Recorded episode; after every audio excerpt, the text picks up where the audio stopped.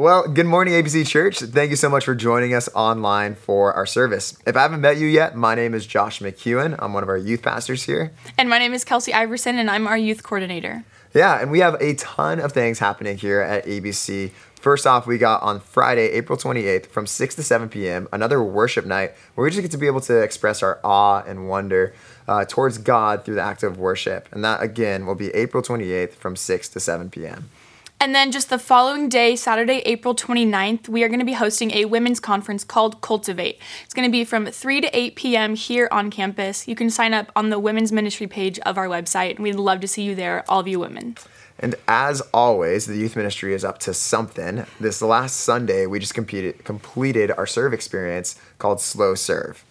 We encourage our middle school and high school students to take the last half of their spring break and give back to their community through service, whether that be at elderly homes in our community, at their schools, even, and different nonprofit organizations, and find ways to give back. Yeah, kids truly learn how to put people over projects and to love sacrificially in the way of Jesus. Yeah, so take a look at this video that we're gonna play to just get an inside look into what the weekend of Slow Serve looked like. Our students live in a day and age of digital distractions.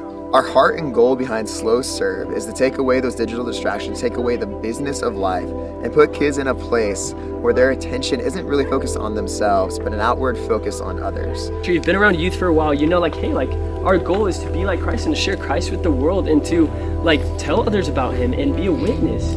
And Paul's saying, hey, do that. But how do you do that? Like, by being selfless. He's like, do what Christ did, right? Christ humbled Himself. We know that, that Jesus was fully God and fully man, but did he walk around saying, "Hey, I'm God and you have to listen to me"? No, right? Like he he he wooed people over through service.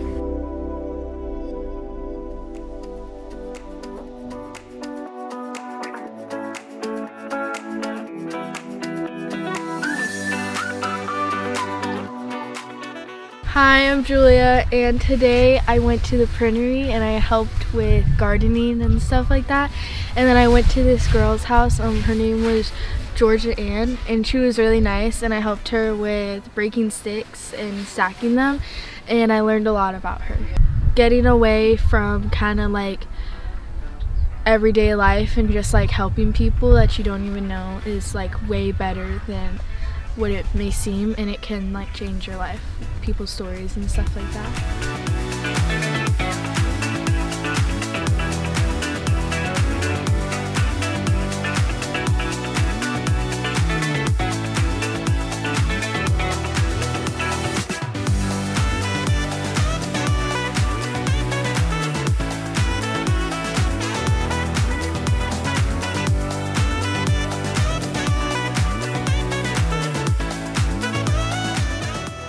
biggest thing I can take away from this experience is helping out the older generation. Today we got to go to Barbara's house and pick some weeds, and she, it was super cool to see how thankful she was to see our youth helping out in her community. thing that I like took away the most. It was when we were helping this lady Heather, and she just wanted us to move a bunch of weeds and cut grass and stuff, and like just even like pulling some leaves out of her like plants made her so happy, and she was just like, wow, like nobody's ever done that for me before, and like one of my main takeaways from that was probably just like, man, God can like make people so happy just by taking literally leaves out of someone else's plants, and I just love slow serve because it always lets me do things for people and I love doing that.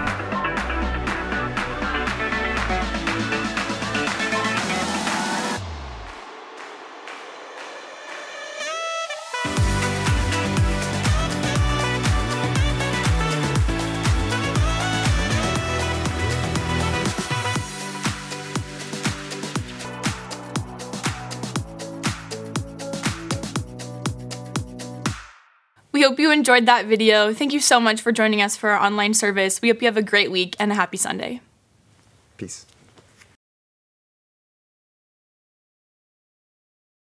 Hi, ABC family. Thanks for tuning in. We're so glad that you're here with us today. And as we get going, I just want to remind you that my name is Jerrel. I am the discipleship pastor here at ABC Church, and it's a joy to get to serve in this capacity. And at the beginning of today's message, I just want to highlight for you one of our discipleship programs that we have going. Are you aware that we have a discipleship residency program? Some of you may have heard of it under the acronym CLP, which stands for Church Leadership Project. Others of you may just know it as an internship. But what it is, is it's a residential discipleship program offered for people who are young adults, ages 18 to 24, so recent high school graduates, up in through some who are, you know, still working their way through college. And the question is why? Why would we offer a residential discipleship program like that? And the answer is is because tomorrow's church leaders are vulnerable. Uh, depending on what resource you look at, up to 70% of high school youth who profess Christ as Lord and Savior end up leaving the church, and they begin to leave the church when they graduate high school. And the biblical answer to this problem is discipleship. So we've got this intentional discipleship residency program, and that is designed to minister to these folks and to build them up. So the mission, just like our church mission is to equip people to become more like Jesus, the mission of the discipleship residency is to equip young adults to become more like Jesus.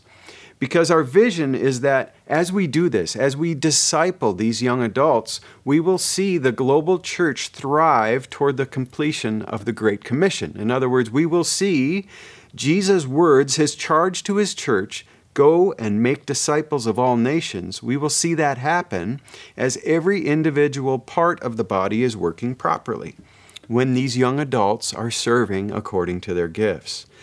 And so that's how we've designed this program. It's a 10 month residency where the people that opt in on this program and are accepted into it live across the street from the church in one of our apartments.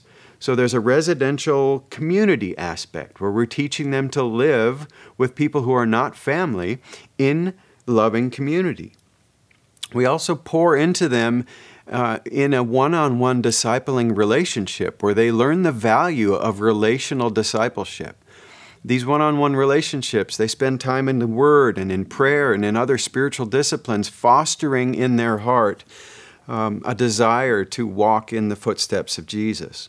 We pour into them with practical theology, teaching them to, to learn how to read and understand and obey Scripture and to u- use Scripture in their decision making process in life. We also help them along with some vocational discernment. We, we help them through assessments and conversations understand how God has made them. How are they gifted in a manifestation of the Spirit? Like, what are their spiritual gifts, and how can those gifts be used as a blessing in the church? In addition to that, we'll help them explore vocational options, uh, looking at their aptitudes, looking at their interests, and, and dreaming and scheming together how God might want to use them as a unique individual, empowered by the Spirit, to serve in the church and see the kingdom of God thrive, regardless of what vocation they choose. In other words, they don't have to be a vocational minister in order to minister powerfully and meaningfully in God's church. So, perhaps you know somebody who's 18 to 24 years old and could benefit from participating in this program. Um, some of the details you might want to know is that for $300 a month, that's the program cost. That gets rent in an apartment across the street, pays for all utilities and all program costs. And the program runs August through May, so it roughly runs concurrently with like a, an academic year. And these participants in this program may even be doing some online community college at the same time. There's, there's certainly opportunities for that. And maybe some of you, after hearing this description, are feeling the Spirit tug on your heart. Maybe you want to serve as one of our vocational mentors for these students and, and bring them with you into your business or into your vocation. Have them shadow you in an internship program and have the opportunity to pour into them and help develop them as a disciple of Christ. That would certainly be a strategic kingdom assignment. And speaking of building God's kingdom, today we continue to preach our way through the book of Matthew, preaching through chapter 13. And if you tuned in with us last week, you heard Pastor Jeff teach the, the first of eight parables in Matthew chapter 13. That was the parable of the sower. And the key question that he left us with is Have I received the seed of the kingdom in my heart? What is the condition of my heart? Is it hard? Does it have cracks in it? Or has it been tilled? Has it been cultivated? Is it a fertile seed bed for receiving the seed of the word? So these remaining seven parables here in Matthew chapter 13 all pertain to the kingdom of God. And we will begin to see and ask as we read and study our way through these parables is it possible for me to become a sower of the seed of the kingdom? So we will turn to um, Matthew chapter 13. Please turn with me there in your Bibles. And as we do, let's define this idea called the kingdom of heaven. First thing I want you to know is that it is synonymous with the kingdom of God. So as you read your way through Scripture and you come upon these terms, kingdom of heaven, kingdom of God, they're the same thing. Now, how do we define it? If we define the kingdom of heaven, we can define it as the sovereign, redemptive rule of God through Jesus. The sovereign, redemptive rule of God through Jesus. So it's this kingly rule that God is exercising over his creation, that includes us, through the person and the work of Jesus. This kingdom is an already kingdom, meaning it is here in the heart and the mind of every spirit filled believer in the Lord Jesus Christ.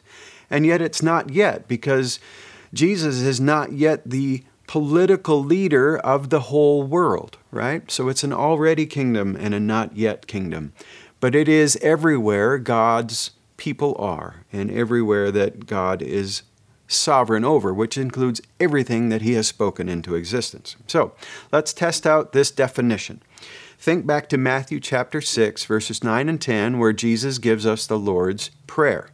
He says, Therefore, pray like this Our Father, who art in heaven, hallowed be your name. Thy kingdom come, thy will be done. So, when he says, Your kingdom come, he's saying, May your sovereign, redemptive rule come through Jesus. Another way we can test that out. In Matthew chapter 12, verse 28, Jesus says, But if I cast out demons by the Spirit of God, then the kingdom of God has come upon you. What he's saying there is, if I cast out demons by the Spirit of God, then the sovereign, redemptive rule of God has come upon you in me.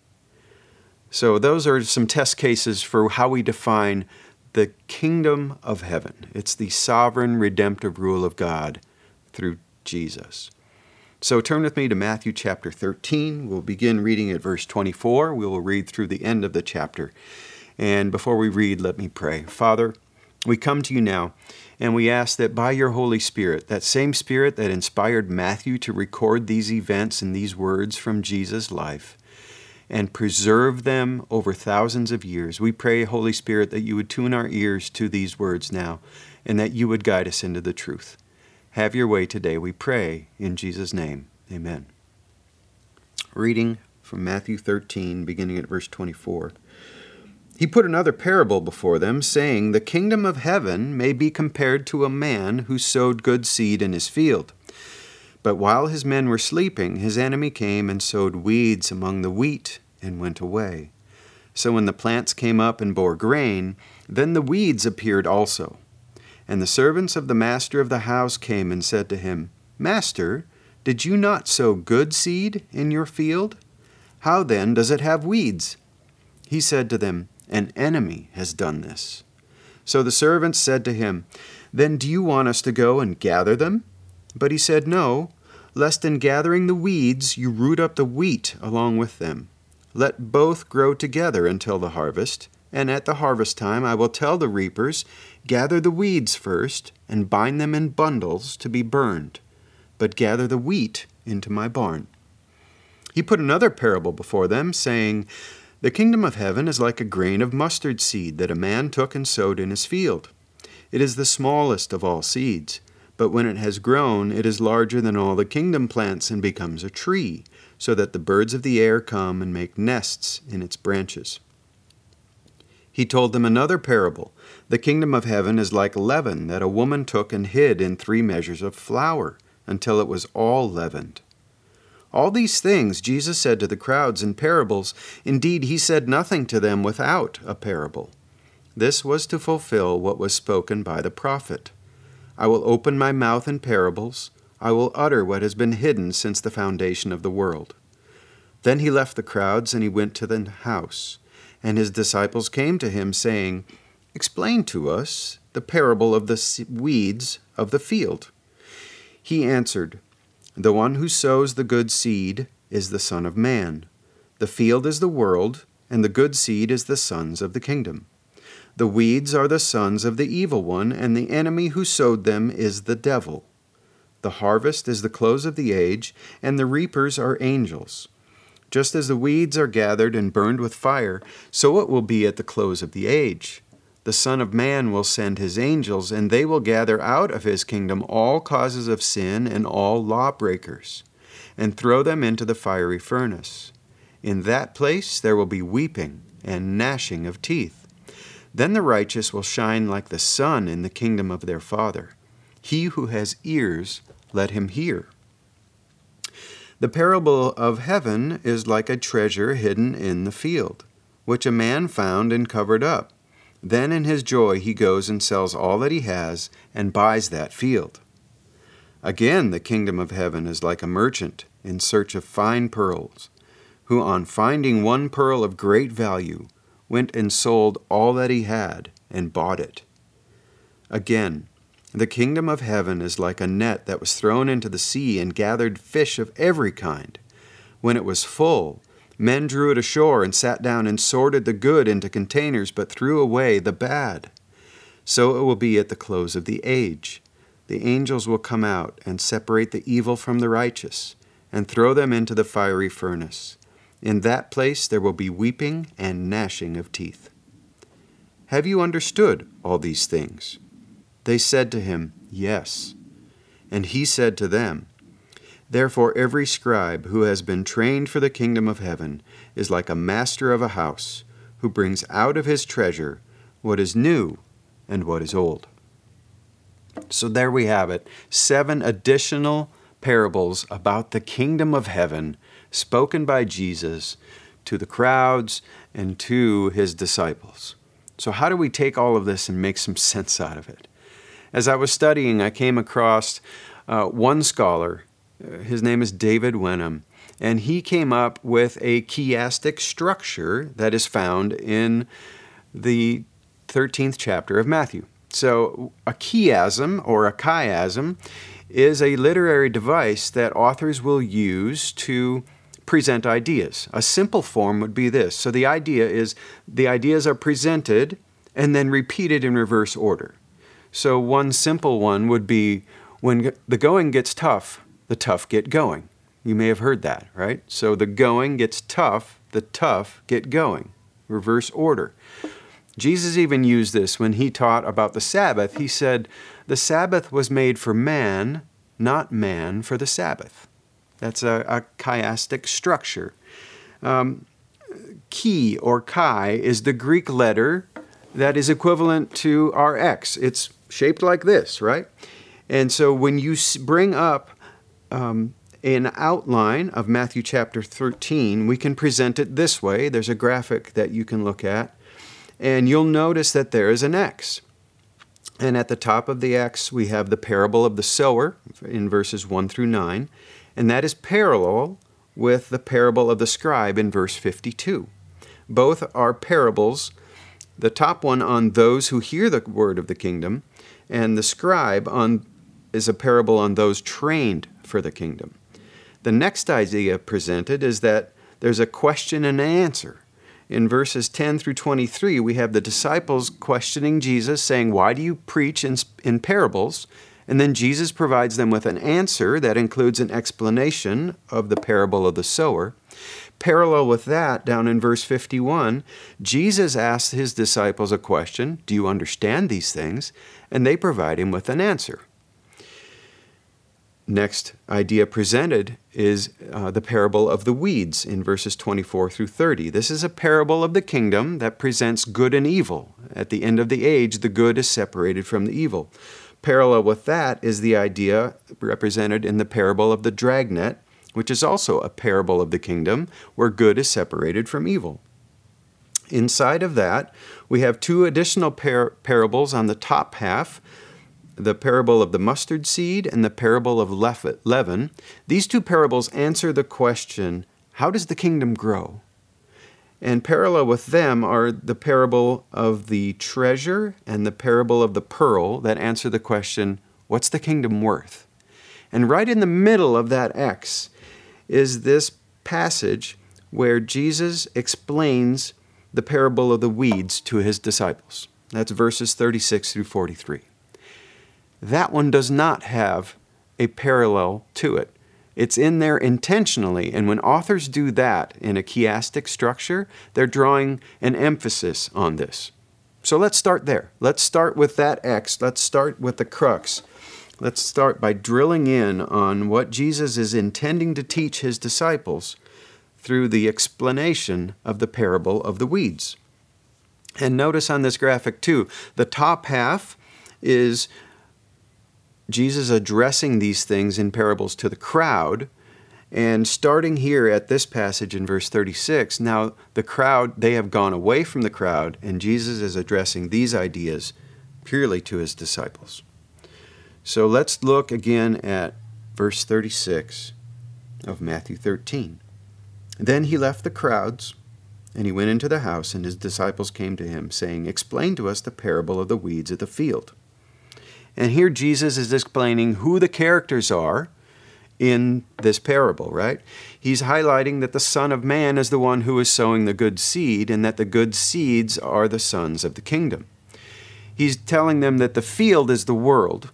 It's not a good place, not a bad place. It's just a place where these plants grow. In other words, it's not the church, it's the world in general.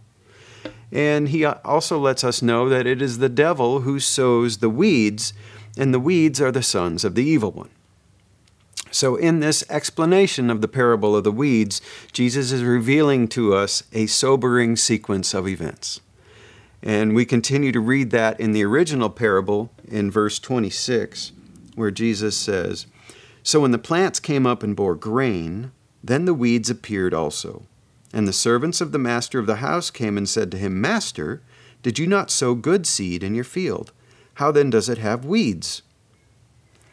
So it's not apparent immediately as the wheat grows that it is pure or impure. It's only when the wheat begins to mature that the weeds become evident as well. So there's a period of time here where the wheat and the weeds are growing simultaneously in the field together. Does that sound familiar? There's a period of time where the sons of the kingdom and the sons of the evil one are existing at the same time. Think about our local schools. We have young people who are disrespectful, arrogant, destructive, seeking to escape the pressures of life, some of them are strung out on drugs. And in that same school, in that same environment, in that same field, if you will, we have students who are on mission with Jesus and who are seeking to shine the light of Christ into that, the darkest of places. Our local schools are a microcosm of the world in which we're living. And some of you really know the pain that exists in living in a world where you, as trying to follow Jesus, are coming and butting heads with evil people. And we can call out and say, Lord, when will you take them out? Lord, how long? And Jesus says this He says, No, lest in gathering the weeds, you root up the wheat along with them. Let both grow together until the harvest. That's verse 30. And here we get a glimpse for the first time that there is an expiration date on this season of suffering in which we're living. There will be an end to this battle between good and evil. And that time ends at what Jesus calls in this parable the harvest. Note that we're not told when this harvest will come about. That's not Jesus' point. It's not about the timing. But he wants us to know that a harvest is coming and that it is coming soon. It will come at the appropriate time, it will come in its season. And in that time, the Son of Man will send his reapers. Verse 41. And the weeds will be rooted, uprooted. These weeds represent the causes of sin and the lawbreakers.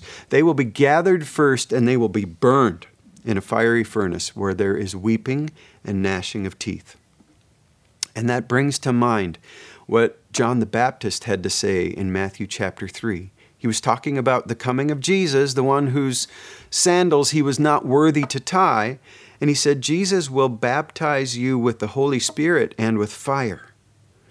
And in that time, the wheat would be gathered into the barn, but the chaff and the weeds would be burnt with an unquenchable fire. These chaff and these weeds represent the, the sons of the evil one, the people who are not in the kingdom of God, and they will burn in that unquenchable fire. But the wheat, the children of the kingdom, they'll be gathered into the barn, into the blissful presence of their Lord and Savior Jesus Christ, the blissful presence of their King. These are those who have put their faith 100% in the person and the work of Jesus Christ for forgiveness of sins. And Jesus says in this parable that the righteous will shine like the sun in the kingdom of their Father. 1 John chapter 1 verse 5 says this, God is light and in him is no darkness at all. And what is going to happen here at the at the harvest? Jesus is saying that these these causes of sin are going to be removed and they're going to be burned so that the resulting wheat, the resulting sons of the kingdom will shine. We will reflect the glory of our heavenly Father. And it will be a beautiful, beautiful experience. And that's the sobering sequence of events that Jesus is using a parable to explain to his disciples. And it's noteworthy that parables are designed to bring us to a decision. There's a scholar named Klyne Snodgrass, and he says this. He says, Parables are not intended to satisfy curiosity, they're intended to alter life in the present. In other words, these truths that are coming to us in parable form are really designed to almost slap us in the face and wake us up and call us to a point of decision. These kingdom of heaven truths are presented in par- parable form to help us comprehend something that we otherwise just can't wrap our minds around. They use very familiar terminology and concepts to, to, to help us understand these kingdom realities that we just can't wrap our mind around. The wheat and the weeds and the routine of a harvest process are designed to clearly communicate these truths about the kingdom to farmers. And there were many farmers that Jesus was speaking to. And the gathering of all kinds of fish with a dragnet, and then the, the routine sorting on the beach of the good fish from the bad fish would communicate these kingdom of heaven truths to the fishermen, many of which were in Jesus' audience and in his disciple group. And it's because a day of judgment is coming at the end of the age because that judgment will assign me into one of two places. Either I will burn with the weeds, or I will be brought into the barn with the wheat. And knowing that this reality is coming soon, I am motivated to live today in a way that avoids the burn. The bad news of the gospel is that there is a fire coming, a fire of judgment. And we are all born on a path that leads toward that fire. We're born in sin and the wages of sin is death. That's the bad news of the gospel. But the good news, folks, the day of judgment, the day which the weeds will burn and the wheat will be brought into the barn, is still to come. There's still time. Our prodigal father is still in the business of welcoming rebellious sons back home. He's still in the bu- business of doing the miraculous and turning weeds into wheat through faith in the person and the work of Jesus. To quote Pastor Jake as he preached Matthew chapter 3, the barn doors are wide open. We can come into that barn by placing our faith in Jesus. And as we consider that, that decision, Jesus tells us to count the cost. And we began to ex- explore and to ask what it might look like for us to, to make a decision to follow Jesus, to become one of the good seeds by faith to become a son of the kingdom. And we ask ourselves, what's it going to cost me? What is the kingdom worth? Which brings us up to verses 44 and 45, which say this The kingdom of heaven is like treasure hidden in a field, which a man found and covered up. Then in his joy he goes and sells all that he has and buys that field.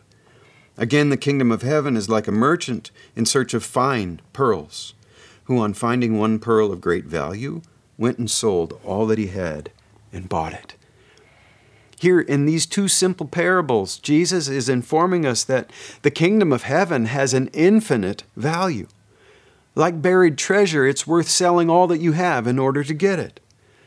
Maybe you've heard of the Pink Panther diamond. There's a ridiculous movie about it, but this diamond is a, some 60 carat diamond. It's huge, it's heavy, it's got a rose color to it, so they call it the Pink Panther. And in today's dollars, it's valued at around a billion. Yes, one billion dollars. Now imagine you are in the Central Coast and you are looking for a piece of undeveloped property perhaps out near Creston. You're walking through this bare pasture and you're looking at this piece of ground that is for sale, thinking that you might want to build a house on it.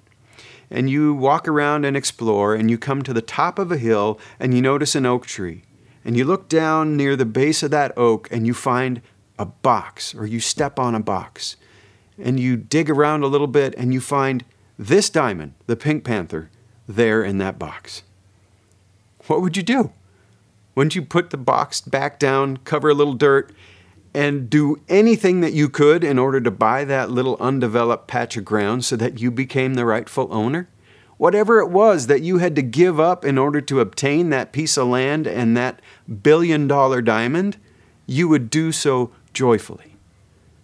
Now, some of you real estate agents out there are saying, no, that has to be in the disclosures. That's not what Jesus says. He says you hide that thing and you go back and you give whatever it takes to become an owner of that. That is the infinite value of the kingdom of heaven. Entering the kingdom is worth whatever you will have to lay down in order to purchase it. And Jesus will go on in Matthew chapter 16 to help us understand that it will require everything that we have in order to obtain it. Matthew chapter 16, verse 24, Jesus says, Then he told his disciples, If anyone would come after me, he must deny himself and take up his cross and follow me. Jesus says we have to deny ourselves. So, contrary to what the world is, is pounding into our heads, what Jesus is saying is not you do you. He is not saying you live your truth. Jesus is not saying, be true to yourself, but instead, he is saying, it's going to cost you everything. He's not saying, this is a free country and you're free to do whatever you want to do. He says, you must deny yourself. Because at our core, apart from Jesus, we are all firmly planted on the throne of our own hearts, and we're ready to fight anybody who might threaten to take that place on the throne of our lives. We are his enemies who oppose the idea of submitting our lives under the kingly rule of anyone, even the God of the universe. Just like these scribes and Pharisees here in Matthew. What's more, Jesus says you, you deny yourself, but you got to take up your cross. So, just like many, many criminals have had to carry their cross down the road to the place where they would ultimately give their earthly life, what Jesus is saying is we deny ourselves and we must be willing to lay down our life in order to follow him. Which is what he says. We are to follow him. And he is the one who has lived a life of example as the suffering servant as described in Isaiah 53. It's to a life of servanthood that Jesus calls us as we live as one of his disciples. Paul talked about this cost in Philippians chapter 3. We'll pick it up at verse 7. Paul says, Whatever gain I had, I count it as loss for the sake of Christ. Indeed, I count everything as loss because of the surpassing worth of knowing Christ Jesus, my Lord for Paul, knowing Jesus as his Lord was worth more than anything else. He counted it all as rubbish, all as loss. The cost is high, and what Paul is saying is it is more than worth it. That's the infinite value of the sovereign redemptive rule of God through Jesus Christ. It's worth anything and everything that you have to pay for it. And the question we need to ask one another is Am I a wheat or am I a weed? In other words, what's my destiny? At that day, at that harvest, will I be brought into the barn with my Lord and Savior, or will I be brought to the fire in order to burn? And this is the decision that we all have right now. I'm guessing that most of you tuning into a church sermon are probably wheat who are moving toward a harvest and will be brought into the barn. But I'm also guessing that some of us viewing maybe aren't. We may be still in our rebellion. We may still be seated firmly on the throne of our own lives. And the invitation today is for you to recognize that as you sit on the throne of your own life, you are moving toward the fire. And today is an opportunity for you to get off that throne and invite Jesus to be your king, to enter into the kingdom of heaven and to live under the sovereign, benevolent, redemptive rule of God through faith in Jesus Christ. And that can be something as simple as praying a prayer like this one Lord, forgive me. I'm a sinner. According to this parable, I'm a weed. And I ask you forgiveness. I believe, Jesus, that you lived a perfect life, laid that life down on Calvary's cross, and purchased freedom from my sin with your precious blood. You rose again and are seated at the right hand of the Father, and I trust you as my righteousness. I ask you forgiveness. I ask that you would fill me with your Spirit and that you would lead me through life. I ask that you would be my King and that you would bring me into the barn. I pray this, Jesus, in your name. Amen. So, now, as a son of the kingdom, I'm good, right? I mean, I just go on living my life. What's next? And that brings us to verse 52, which shows us the simple growth plan for the kingdom of heaven. Verse 51, Jesus says, Have you understood these things? asking his disciples. And they said, Yes.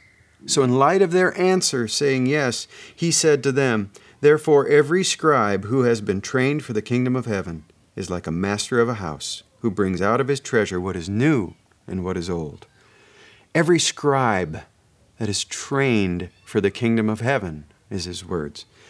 Now, the Greek word that's been translated as trained here can also be translated as instructed or discipled. So, every scribe that's been discipled in the kingdom of heaven. These are the sons of the kingdom, right? These are the ones that have been discipled for the kingdom. And he calls them a scribe. In other words, what one commentator says about this is that everybody in the kingdom of God becomes an authorized teacher for the kingdom of heaven. So, being in Christ means that now you are empowered as a scribe, as one who is authorized to teach the ideas of the kingdom of heaven. Notice he says it's this, these scribes are like a master of a house. Master of a house. We've heard that before. In the parable of the weeds, it was the master of the house who was asked, Didn't you sow good seed in your field? So, one thing that we learn from chapter 13 of Matthew is that the master of the house also owns a field, and he uses that field to feed the people in his house. And he, as he does that, he's one who sows seed in his field.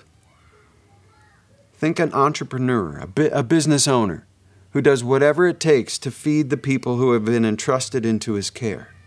At the very least, we see that a master of a house is one who sows seed in a field. He goes on to say, You bring forth treasure, out of your treasure what is new and what is old. I don't think it's a coincidence that Jesus has just convinced us that the, the kingdom of heaven is like a treasure, right?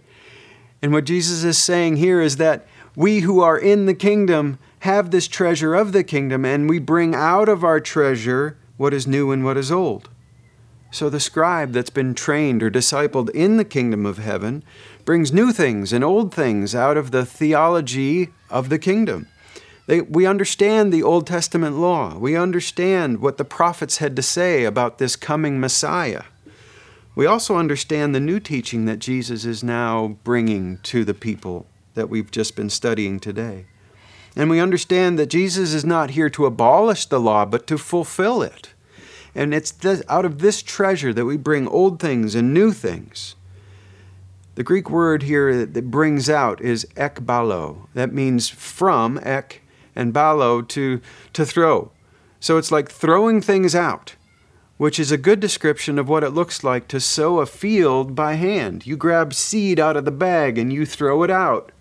And it's out of this treasure of, of the kingdom that we grab old things and new things and we throw it out. sounds like people, how they would sow seed back in the day. Now let's look again at this chiastic structure of Matthew chapter 13.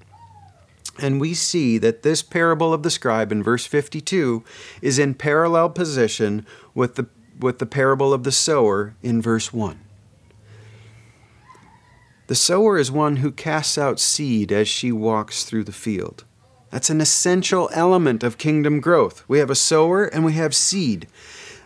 The scribe is one who's discipled in the kingdom, and they walk through the field of the world. And as they go about, she sows seed wherever she goes. She sows seed in her home, with her family, with her husband, with her children. She sows seed in the workplace amongst her coworkers and, and with her boss or with her subordinates. She sows seed when she's at the market shopping for her family. She sows seed while she's in her hub group leading junior hires or high schoolers. She sows seed while she's at book club. And she knows that some seed is going to fall on the path, some is going to fall among rocks, others among thorns, but she knows that some will fall on the good soil. And she can't tell which is which at the time. But she continues to bring out seed from her treasure and to sow it as she goes through life. She sows, believing that the kingdom starts small and in rather normal looking places. Listen to verses 31 and 32. He put another parable before them, saying, The kingdom of heaven is like a grain of mustard seed that a man took and sowed in his field. It's the smallest of all seeds, but when it has grown, it's larger than all the garden plants and becomes a tree, so that the birds of the air come and make nests in its branches. When we sow seeds of the kingdom, it starts small. It's a small seed and it grows large. Think about it. Jesus is pouring into 12 disciples. So at his resurrection, there are 12 people with the seed of the kingdom in them who then begin to sow seeds. And today there is 2.4 billion disciples of Jesus in the world. In just 2,000 years, we've gone from 12 to 2.4 billion. The kingdom starts small, but it grows largely. And look at verse 33. He told them another parable. The kingdom of heaven is like leaven that a woman took and hid in three measures of flour until it was all leavened. A little bit of leaven hid in three measures of flour, and pretty soon it has permeated the entire three measures. A small amount affects everything that it touches. The kingdom affects everything in its proximity. So here we are. Those are the truths that Jesus wanted us to understand. There's a harvest coming, and we need to be ready. And as the good seed, as those who have heard and received and responded to the good news of the gospel of Jesus Christ, we become sowers. And we can take that seed and sow it wherever we go. We become the authorized teachers of the kingdom. And we take this seed, this word of the kingdom of heaven, and we sow it generously we sow it in homes. We sow it in the church. We sow it in our small group. We sow it in our one on one discipling relationships. And perhaps we sow it as vocational mentors in our intentional discipleship residency program. I don't know what the Spirit wants to convict you of this morning, how He wants you to be sowing seeds. But let's pray and let's ask Him to lead us as we do this. Father, we come to you now, having been convinced that a harvest is coming, and having been convinced that you have called and equipped every one of us to be sowers of your word. So, would you show us what it looks like to be faithful sowers, faithful stewards of the word of the kingdom. And would you, by your Holy Spirit, empower us with boldness and generosity to sow seed wherever we go? And would you cause, by that same Spirit's power, many of those seeds to spring forth into life? Would you cause your kingdom to come and your will to be done on earth as it is in heaven? We pray this, Jesus, in your name and for your ultimate glory. Amen. Well, church, thanks for tuning in. We're so grateful to have you, and we pray that you would have great joy as you sow seed this week. We'll see you next time.